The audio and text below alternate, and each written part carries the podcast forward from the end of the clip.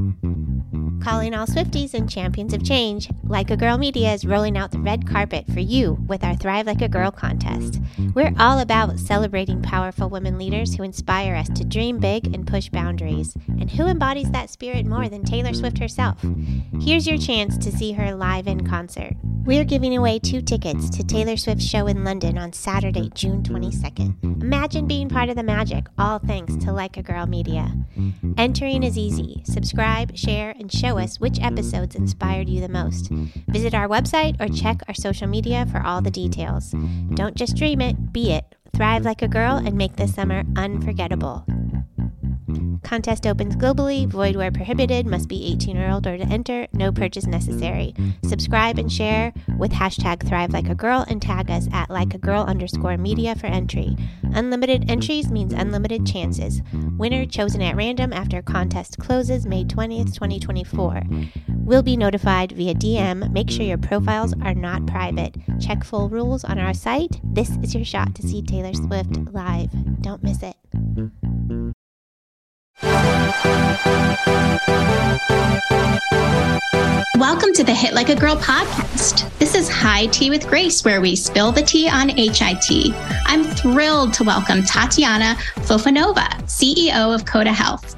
Welcome to the show, Tatiana. Thank you, Grace. I'm so excited to be here. Tell me about the path that brought you to Coda Health. Well, um, the path is full of uh, pain and um, the desire to work with a lot of vulnerable populations. So I think you know when it comes to advanced care planning, uh, quite simply, it's the it's the process of planning your care in advance to give your family and your providers the instruction uh, they need to make those decisions for you when you can no longer voice those decisions, right? Mm-hmm. And I think every single one of us has had this sort of experience. It's a, it's a core life experience, right? Whether it's you know a friend who's gotten ill or a family member who's gotten into a car accident or simply approaching the end of life. Uh, these conversations about quality of life are, are pretty critical. Um, I used to work in uh, pediatrics at uh, Texas Children's Hospital, where I was on um, teams that worked with children with a number of incurable diseases and really understanding the the dialogue between providers and uh, caregivers and families and their children and how that decision making process um, happened made a huge impact on me. I no longer wanted to be a clinical scientist, which is where my training was, um, because I felt like I could make more of an impact by uh, streamlining a lot of those conversations and making them more effective so that people could live the kind of lives that they wanted to live. When when do you recommend that people reach out for advanced care planning? So that's a great question. So advanced care planning should be done by anyone over the age of 18, mm-hmm. right? Mm-hmm. We focus uh, at CODA on the senior population. And when I when I bring up my experience working with with children, um, as a clinical scientist, I worked with both children and their, their families and seniors and their families, and found that uh, in seniors, the dynamic between um, the the dependent and the decision maker is switched. So suddenly the child becomes the parent and the parent becomes the child. So true. But that dialogue is never reestablished. And neither is the, the sort of legal relationship and the decision making framework. And so a lot of parents and their children, when they approach that phase in their lives, right, uh, are left unprepared. And so, what happens when people don't have advanced care planning is, you know, people feel like they know what kind of uh, care their, you know, their parents or their partner might want, um, in case they couldn't, you know, communicate it. But the reality is, unless that conversation is clinically guided and well documented, the likelihood that you, for example, choose what your parents would have chosen for themselves is only about 50%. And that is, of course, devastating to families. Um, it's heartbreaking. It breaks families, it breaks bank accounts, but it's also excruciatingly expensive for health systems and hospitals. The delivery of mm. unwanted and inappropriate health care costs them over um, over $100 billion each year. Oh my goodness. That is ins- an insane number. Um, so, you know, how does advanced care planning help better prepare the patient and help better improve the care given to them? Yeah, absolutely. So, patients with advanced care planning uh, have higher satisfaction with their care, right? Mm-hmm. They have higher rates of palliative care and hospice use. As we know from mm-hmm. both the literature and from clinical practice, uh, palliative care increases rates of remission because you're actually able to manage the symptoms of your patients, right? Uh, and hospice care, contrary to popular belief, actually extends the life of the patient. It has a higher quality, hmm. patients on hospice have a higher quality of life and live longer, right? And then in case of uh, an event where a patient does pass away, families have a much better grieving process. And what tends to happen is the bulk of the decision making burden falls on women, right? Women tend to be the caregivers, they make most of the healthcare decisions in the family. And when there isn't this framework and this instruction manual for those caregivers, they also bear the burden of the decisions that they've made. And so it's an emotional toll that is very, very difficult to, to capture. Wow, it's so true. Women are, you know, have that burden of that decision. And if there's not a plan in place, at the end of the day, they're the ones that bear the brunt of what it looks like to not have that plan. What we hear a lot in the industry of talk about health equity. You know, what does health equity look like um, in advanced care planning? Is are there health equity considerations that you need to keep in mind? There are many. There are a lot of health equities considerations to keep in mind. So, traditionally, planning for your future healthcare, so advanced care planning, has been uh, farmed out to estate planning attorneys. And, you know, if you are the kind of person that doesn't have an estate to plan, which is most of us in the United States, um, you are sort of left to your own devices to either talk about it with your physician or with your family right? When you talk about it with your family, you don't always know what to discuss and in what level of detail and how to make that, um, how to document it properly. And unfortunately, most physicians don't engage in this conversation until it's far too late because they often don't have the time, the training, and the tools to navigate it appropriately. Uh, and so what happens is, you know, the rate of advanced care planning in the United States is is really quite bluntly abysmally low. And mm-hmm. and what also happens is that uh, minoritized populations, uh, you know, uh, Black patients, Hispanic patients, plan at less than half the rate uh, of their white counterparts, um, which is a huge equity of access issue in terms of quality of end of life care and quality of care during serious illness. Um, and what also happens, just to keep on adding layers to this. Add all the layers we want to know. yeah, is um, you know a lot of the folks we work with are older adults over the age of sixty five, right? Um, in that generation, men tend to be very uncomfortable discussing these these concepts, and so advanced care planning engagement in men is so much lower than it is in women, and you know people deserve to stay in control of their healthcare and of their quality of life for their entire lives, right? And when it's farmed out, what happens is the vast majority of people don't have access to that. Medicare acknowledges that this is a, a huge problem. So in the last five years, they've been prioritizing advanced care planning initiatives, really locking it into metrics for providers and payers. You know, programs like HEDIS, BPCI, uh, Primary Care First, VBID, all of these have come out in the last five years, right? And it's meant to stimulate uh, these healthcare providing organizations to bring this conversation into a clinical setting. And unfortunately, most, most healthcare organizations are struggling to do it at scale. Mm, so it seems like the solution really would be to be able to do this at their primary care or at a place where they're getting care so they have better access to this type of um, opportunities? Well, access is definitely mm-hmm. a, a huge barrier. Um, mm-hmm.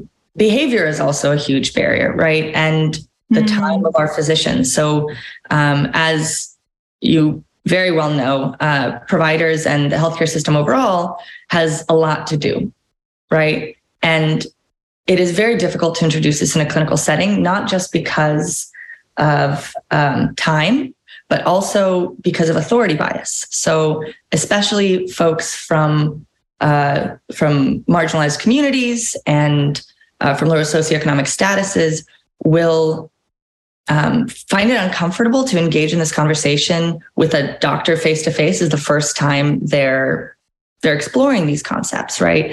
Um, and so you what, what happens is when it's introduced in a primary care setting is frequently people just lock up mm, and they don't feel comfortable answering it as much as they would if it was, you know, just on their own.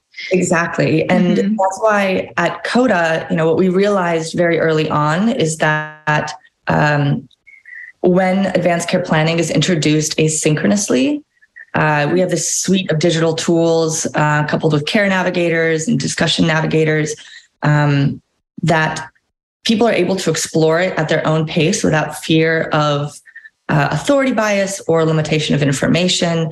And we're able to, in this asynchronous approach, um, raise engagement rates in all of those populations and, and basically level the playing, playing field.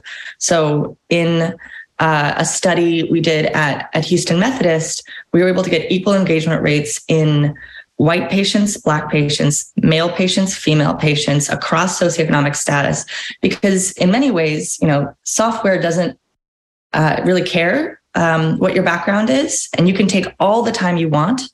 And what happened was so many patients, after they explored all of these different care scenarios, quality of life scenarios, were able to come to their physicians armed with their own understandings and preferences and feeling like they they were on the same conversational plane as their physician when when when describing what it was that they wanted. That is really encouraging and empowering to think of patients as collaborators in their own care.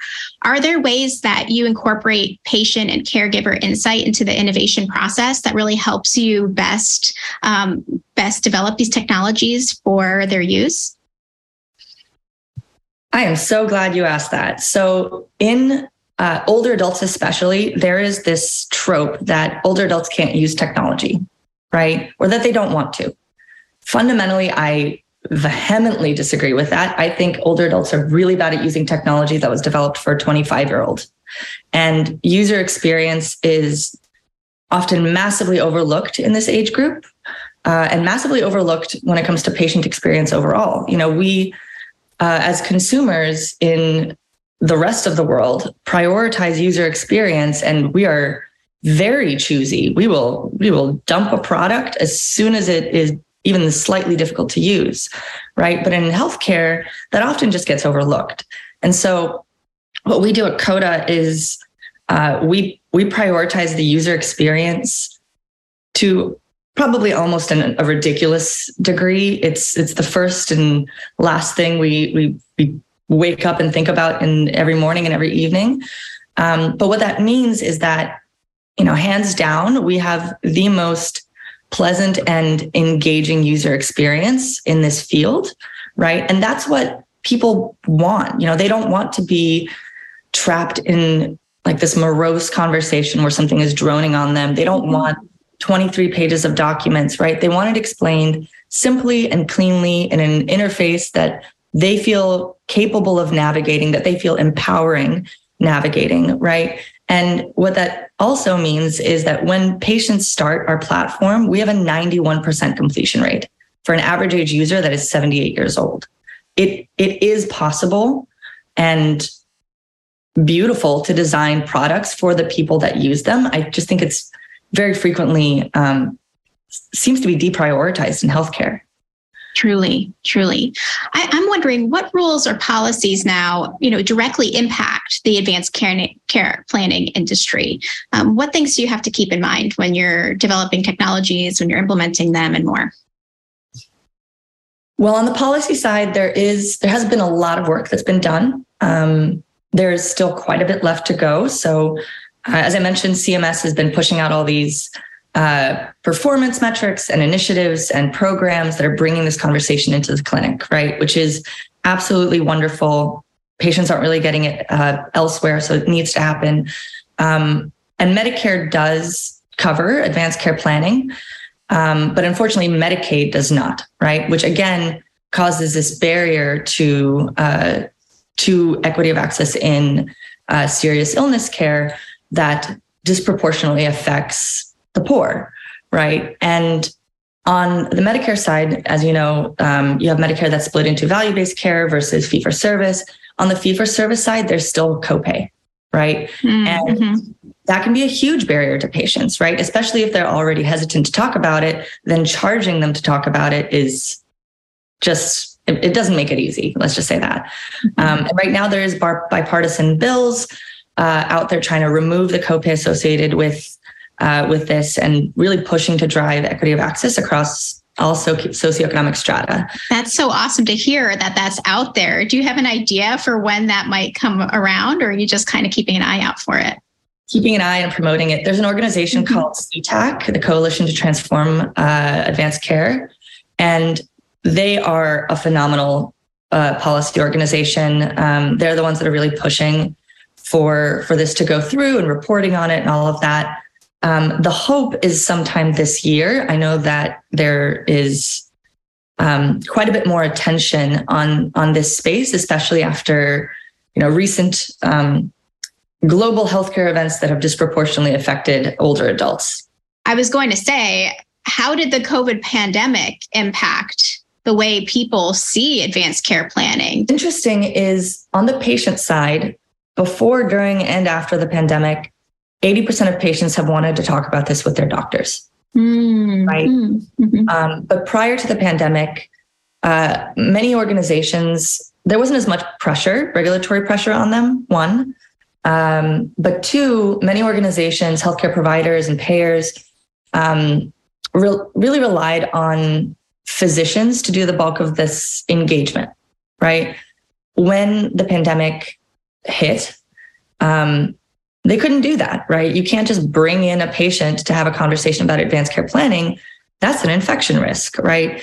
And you you can't necessarily prioritize those conversations, even though in that point in time they're incredibly critical and people wanted them even more. There's more desire for them. Um, you can't prioritize it over the COVID wave that's coming in, right? There's so mm-hmm. much to mm-hmm. do, right? so there was a simultaneous uptick in demand and a a, a destruction of the ability to meet it, right? Which is where an asynchronous solution, a digital solution like ours, really um, really got a lot of traction. It's also when uh, that time period is when many health systems, you know, all the things that were technically working but kind of kludgy and frail really broke down. And many health systems and payers and organizations started looking for innovative solutions and, and really opening up the aperture for the types of products and solutions that they were willing to, to test and bring on. That is really fascinating. That is very interesting. Thank you for sharing that with us. Um, I'd love to move on now to your personal life. You are a CEO of Coda Health. Uh, what are some things you do personally to work your best and make a difference? Right. So this sounds probably a little silly and cliche, um, but I have started meditating. And, you know, the way, the way I've integrated meditation into my life is um, because I realized that as a CEO, if I'm stressed and overwhelmed, so is the rest of my team. It really sets the tone mm. for the whole mm. organization. Mm-hmm. And we already work on very stressful topics, right? So, one of the best things I've realized I can do for my organization and for uh, the services that we provide is maintain my own sense of calm and bring that to work, right? Because when I'm calm and I am measured and I'm logical, people feel more secure and f- fostering and facilitating um, and encouraging others at the organization to also prioritize and facilitate their own sense of calm passes that on to our patients as well. Mm, very true. Do you have kind of grief counseling or anything else that you do as a team that helps manage some of that uh, pain from talking about this topic all day? What are some strategies you do as a team? So we systematize um, the sharing of patient stories. Talking about it helps uh, within our within our company uh, whenever possible. We also express our gratitude weekly I think that staying grateful keeps you grounded. uh, every member of the company, every single person has the opportunity to publicly share the things that they are grateful for at work or otherwise, um, and to share the patient stories. Um, the other thing that we've, you know, we have an unofficial company value that basically says, you know, at CODA, we go to therapy, uh, very much encouraging people to do so. We will not um, foist that upon people, of course, right? But uh, we very much encourage people uh, to prioritize their mental health as uh, a component of their regular health. Um, and one of our company values that we try to live and breathe by is take the keys. So just like you wouldn't let a friend drive home after a night at the bar uh, or really after a really bad breakup, right? We take the keys and we notice that our peers are getting overwhelmed, um, and we really just shoulder that burden. So, and another key thing to remember for us is that um, our our navigators and the the rest of the organization, the rest of the people that we that we um, work with, we very often don't navigate the conversations with the patients themselves. We empower them to navigate that conversation with their families because at the end of the day, you know, we're a well um, educated stranger, right? The conversations, the decision making that they should be making is amongst their loved ones and their physicians. Mm, very true. Very true. And I love that you really incorporate compassion as a culture there.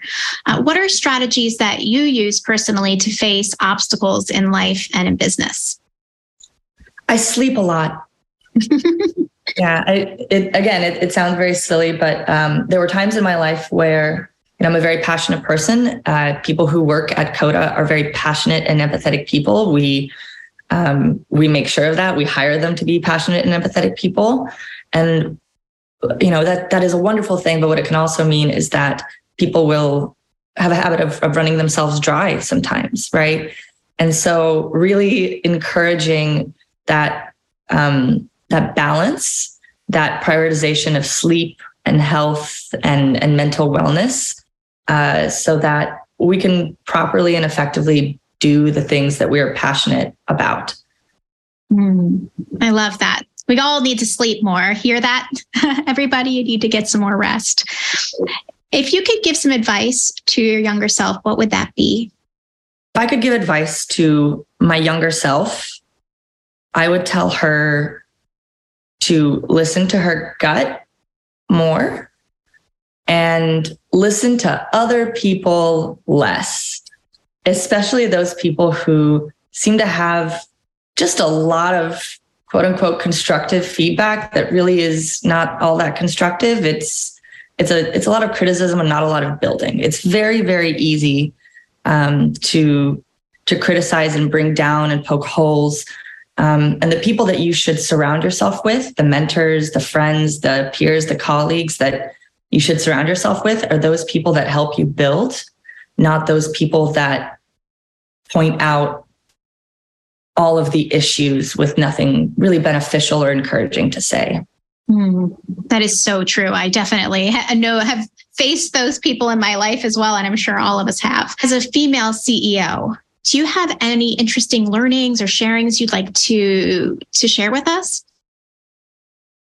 Yes, definitely. So we are in the middle of an economic downturn, right? And what that means is that um, per- perseverance is really key. So, uh, you know, venture capitalists, private equity firms, investors. Um, unfortunately, if you if you look at the statistics, only two percent of venture funding is currently going to women-founded companies, right? And that jumps up as soon as there is a uh, a man on the leadership team, right? And this is really insane to me, right? Because all of the research suggests that women led companies are actually more profitable. Now, one of the reasons that they're more profitable is it's so much harder to, to get that investment, to get that growth and support, right? And so the women led teams, you know, they go through, they go through the ringer, right? And I think that is an important thing to keep in mind. I can't tell you how many times I've been told that, oh, you're a woman CEO. It must be so easy for you to raise money or to capture investment or to capture leads um, because there's just so much initiative about bringing uh, that equity into the, the space into entrepreneurship. and it just it just it's mind blowing because it's it's the exact opposite those initiatives exist because statistically and you know out in the world that's just you know how, what people say and what people do don't always align right a lot of folks still see women as the riskier investment so i think it's it's very important for other women that are starting um, companies and that are passionate about uh, reforming or innovating in their respective spaces to pick the people you work with excruciatingly carefully, right? People mm. who walk the walk and don't just talk the talk, right? Who aren't, um, you know, just really interested in in, in vocally uh, supporting women in that space, but also supporting them with their money, with their check sizes, with their networks, who are who are there for it, right? And um, and and really building an, an intolerance for anything less, right? Because the entrepreneurship journey journey is is very difficult and it is more difficult for women and it is even more difficult for women and people of color right and we have to be intolerant of of those people who are who are not willing to walk the walk right who are just uh, money in or no support, right? They need to be there with you to grow your network, to grow your your company in its its entirety. So be very very careful, very choosy of who who you bring along for the ride and make sure that they're they're there to support you and your dreams and your vision over anything else. To finish this conversation off right, where can our listeners find you online?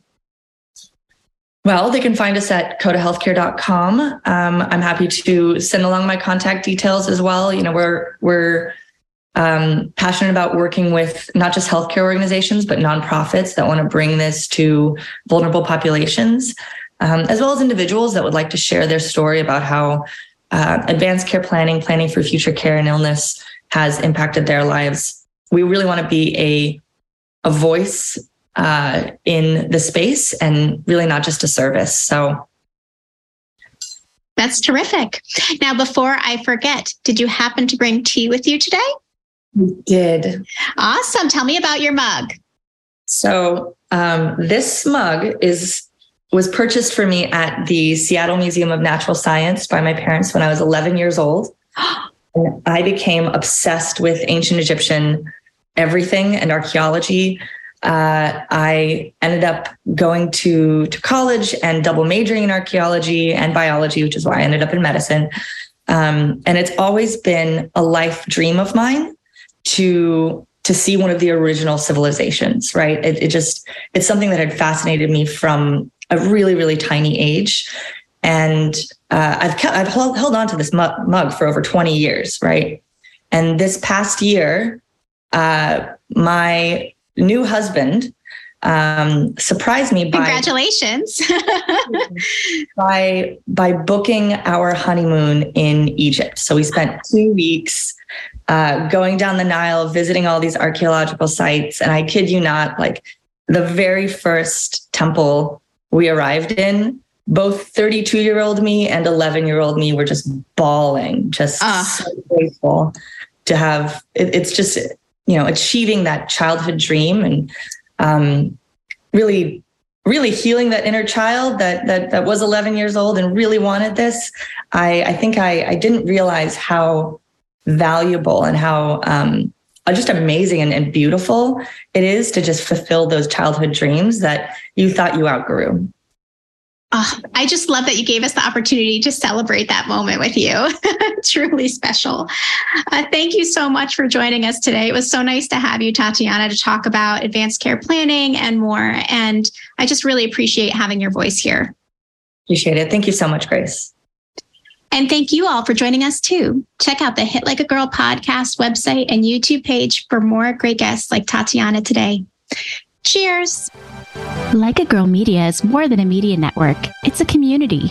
We want to meet you and amplify your voice and the voices of outstanding women innovating in healthcare. Interested in starting your own podcast or hosting an event near you? Connect with us online or in person. We're here to support and empower you.